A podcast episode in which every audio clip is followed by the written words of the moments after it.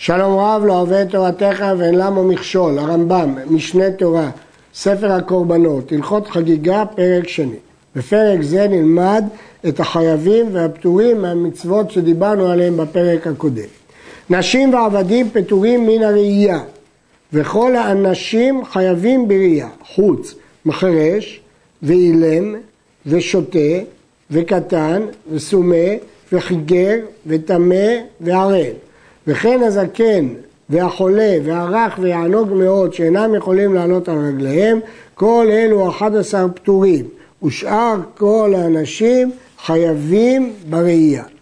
בגמרא פסחים ישנה דרשה פותרת עוד אחד, מי שאין לו קרקע, הרמב"ם השמיט את הפטור הזה. החרש, אף על פי שהוא מדבר, אפילו חירש באוזנו אחת, פטור מן הראייה. וכן הסומה בעינו אחד, או חיגר ברגלו אחת, פטור. האילם, אף על פי שהוא שומע, פטור. טומטום ואנדרוגינוס, פטורים, מפני שהם ספק אישה. מי שחציו עבד וחציו בן חורין, פטור מפני צד עבדות שבו. הלכה זאת האחרונה, יש איתה בעיה. מדובר על עבד שהיה עבד לשני אדונים. אדון אחד שחרר אותו. במשנה בגיטין, מבוארת מחלוקת בית שמאי ובית הלל. לדעת בית הלל משאירים אותו במצב של חצי עבד וחצי בן חורין. לדעת בית שמאי לא, כופין על האדון השני לשחררו. וחזרו בית הלל להורות כדברי בית שמאי. לכאורה, לפי, החובת, לפי המסקנה של בית הלל במשנה השנייה שחזרו לדברי בית שמאי, צריך להיות שמי שחציו עבד יהיה חייב בראייה, ומדוע הרמב"ם פסק שחצי עבד פטור מהראייה, וכך משיג עליו הרעב"ד. רבי אברהם משיב, שבמשנה הראשונה עשו חכמים תקנה שיכול לאכול קורבן פסח שלא יימנע מהמצווה. אך למשנה האחרונה שהמטרה היא לשחררו, לא עשו תקנה, כדי שהאדון ימהר לשחררו. הוא הדין לעניין ראייה. כיוון שהמטרה היא לשחררו, לא עשו לו תקנה, כדי שהאדון ישחררו כמה שיותר מהר. לכן, אמר הרמב"ם, שמי שחציו עבד וחציו בן חורין, פטור כדי שרבו ימהר לשחררו. ומנין שכל אלו פטורים מן הראייה? הרי הוא אומר יראה כל זכורך להוציא את הנשים. ומצוות עשה שאין הנשים חייבות בה, אין העבדים חייבים בה. ועוד הרי נאמר בבוא כל ישראל להוציא עבדים. אז כבר מיעטנו נשים ועבדים. ונאמר בבוא כל ישראל לראות. כשם שהם באים להיראות לפני השם, כך באים לראות הדר קודשו ובית שכינתו. להוציא סומה שאינו רואה. אפילו נסמת עינו אחת, שהרי אין ראייתו שלמה וגמורה. ולכן הרמב"ם רומז לנו מה הוא רואה, לא את השכינה, אלא את בית המקדש. ושם נאמר, למען ישמעו, להוציא מי שאינו שומע שמיעה גמורה. ולמען ילמדו, להוציא מי שאינו מדבר, שכל המצווה ללמוד מצווה ללמד. ונאמר, בעלותך לראות את פני השם מי שיכול לעלות ברגליו, להוציא חיגר וחולה וזקן וענות. נשאר לנו לבאר רק את טמא וערל, כבר באנו בהלכות ביאת המקדש, שאין הטמא ראוי לביאה וכן הערל מאוס כטמא. יש פסוק עוד בך ערל וטמא. ב. המקמץ והוא שמלאכתו לקבל צרת הכלבים וכיוצא בהם לעבד האורות או לרפואה וכן המצרף נחושת במחצב שלו ועבדנין אף על פי שהם מאוסים מפני מלאכתן כלומר הם לא יכולים לעלות עם כולם כל זכורך הרי אלו מתארים גופם מלבושם ועולים בכלל ישראל להיראות כלומר, הרמב"ם פוסק שלמרות רחם הרב, הם לא יכולים לעלות עם כל ישראל, מצווה עליהם להיטהר כמה שיותר ולעלות. כל קטן שיכול לאחוז בידו של אביו ולעלות מירושלים להר הבית, אביו חייב לעלותו ולראות בו, כדי לחנכו במצוות, שנאמר יראה כל זכורך. במילה כל לומד הרמב"ם לעלות גם עם הקטן. משמע מלשון הרמב"ם שזה מצווה דאורייתא, מלשון רש"י משמע שזה רק מצוות חינוך, אז זה לא מצווה מדאורייתא.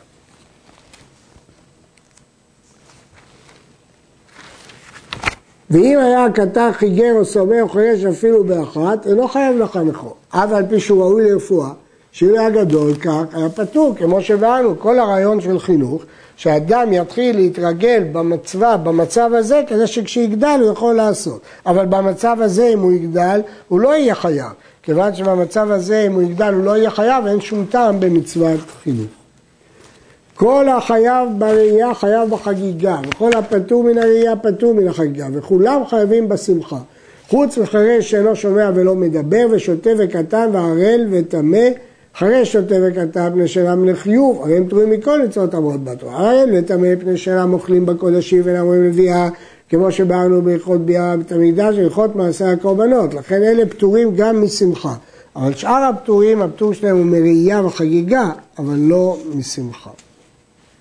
מי שהיה חיגר הסומא ביום הראשון ונתרפא בשני, פטור מן הראייה ומן השנייה, שביום חובתו היה פטור, שכל ימות החג תשלומי ראשון כמו שביארנו. הרמב"ם הסביר שכל הקורבנות שמקריבים חגיגה וראייה בשאר הימים זה תשלומים לראשון, אבל כיוון שביום הראשון הוא לא היה חייב, הוא היה חיגר הסומא, למרות שבימים האחרים הוא בריא, אבל כבר הוא לא נתחייב ביום ראשון, לא שייך תשלומים אם אין חיוב.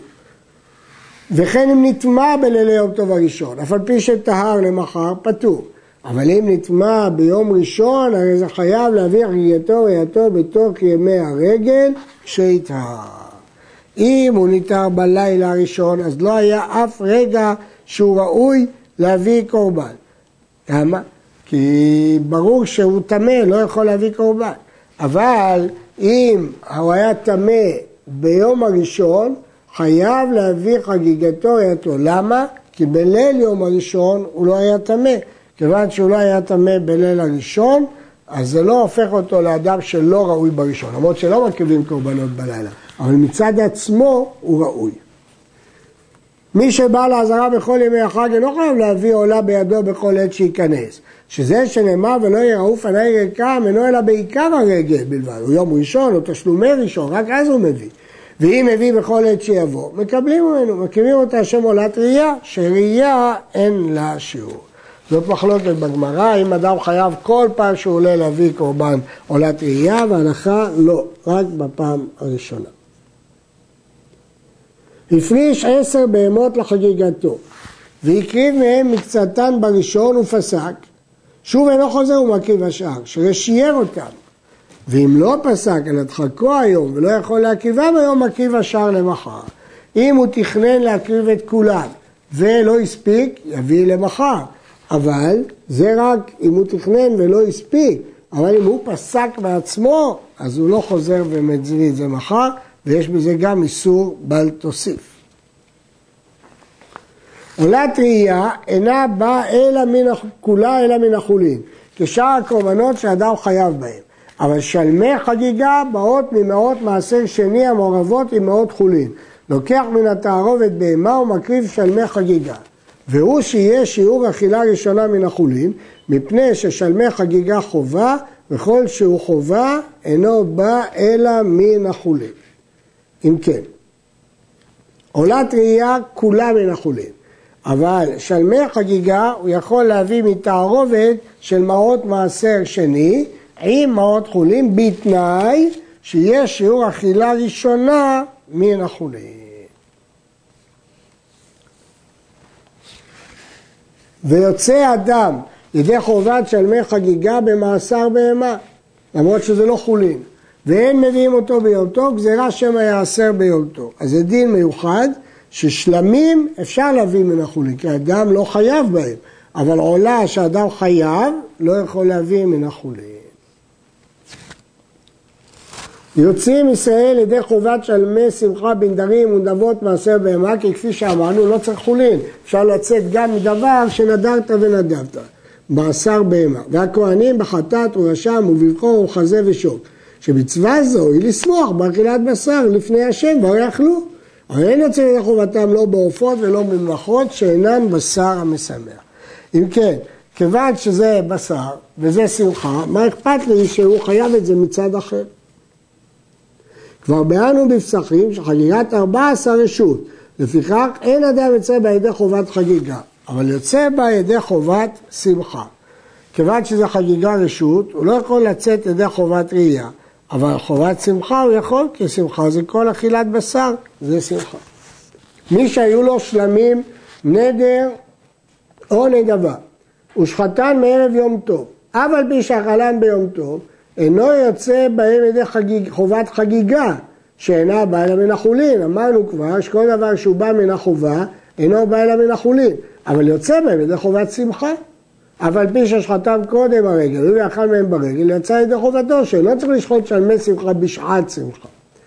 לא יביא אדם תודה ביום ארבע עשר, מפני החמץ שבה, שאין מביאים קודשים לבית הפסול. ואם מביא, יוצא בה ידי חובת שמחה, כמו שביארנו. כן. שואל המרי קרוקוס, איך ייתכן שנצא ידי חובת שמחה בתודה של י"ד? הרי תודה נאחרת ליום ולילה, מיד מבוקרו של יום טוב היא תיפסל, איך הוא יכול לשמוח בה? אומר כזה משנה, מדובר שהוא שחט בכל המועד. יש חידוש גדול פה ותמוה בלחם משנה, שכל מה שתודה נפסלת ביום ולילה, יימשך אותה שלא לצורך, אבל לצורך קיום מצווה היא מותרת באכילה, כמובן שהחידוש הוא חידוש עצום ואין צורך בו כאן כפי שאמרנו. האומר הרי עלי תודה שיצא בה ידי חובתי לשם חגיגה, חייב להביא תודה ואינו יוצא בה ידי חגיגה, שאין חגיגה בה אלא מן החולין.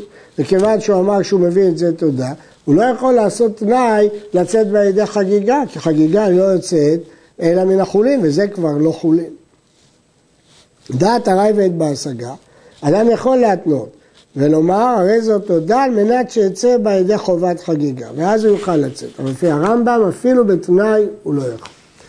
כשיזבח אדם שלמי חגיגה ושלמי שמחה לא יאכלו ובניו ואשתו בלבד וידמה שעשה מצווה גמורה אלא חייב לשמח העניים והאומללים שנאמר והלוי והגר והיתום והאלמנה מאכיל הכל ומשכם כפי עושרו ומי שאוכל זבחה ולא שימח אלו עמו עליו נאמר זבחיהם כלחם עונים להם כל אוכליו יטמאו כי לחמם לנפשם לעצמם הם משאירים את הלחם זה כמו לחם טמא הנקדן פה במהדורתנו ניקד עניים והעמללים. מה שרגילים היום לקרוא אומללים, הוא מנקד עמללים. ומצווה בלוי יותר מן הכל, שאין לו חלק ולא נחלה ולא מתנות בבשר. לפיכך צריך לזמן לוויים על שולחנו לשמחם. או ייתן להם מתנות בשר עם העשור שלהם, שישמחו בו צורכיהם, ימצאו בו צורכיהם. כל העוזב את הלוי מלשמחו ושיהיה ממנו מעשרותיו בגלים, עובר ולא תעשה, שנאמר, ישם אליך פן תעזוב את הלוי. הרמב"ם מדגיש למה זה דווקא לגבי לוי? כי אין לו חלק, אין לו נחלה, אין לו מתנות, אז בבשר, אז צריך להזמין אותו על שולחנו. עד כאן.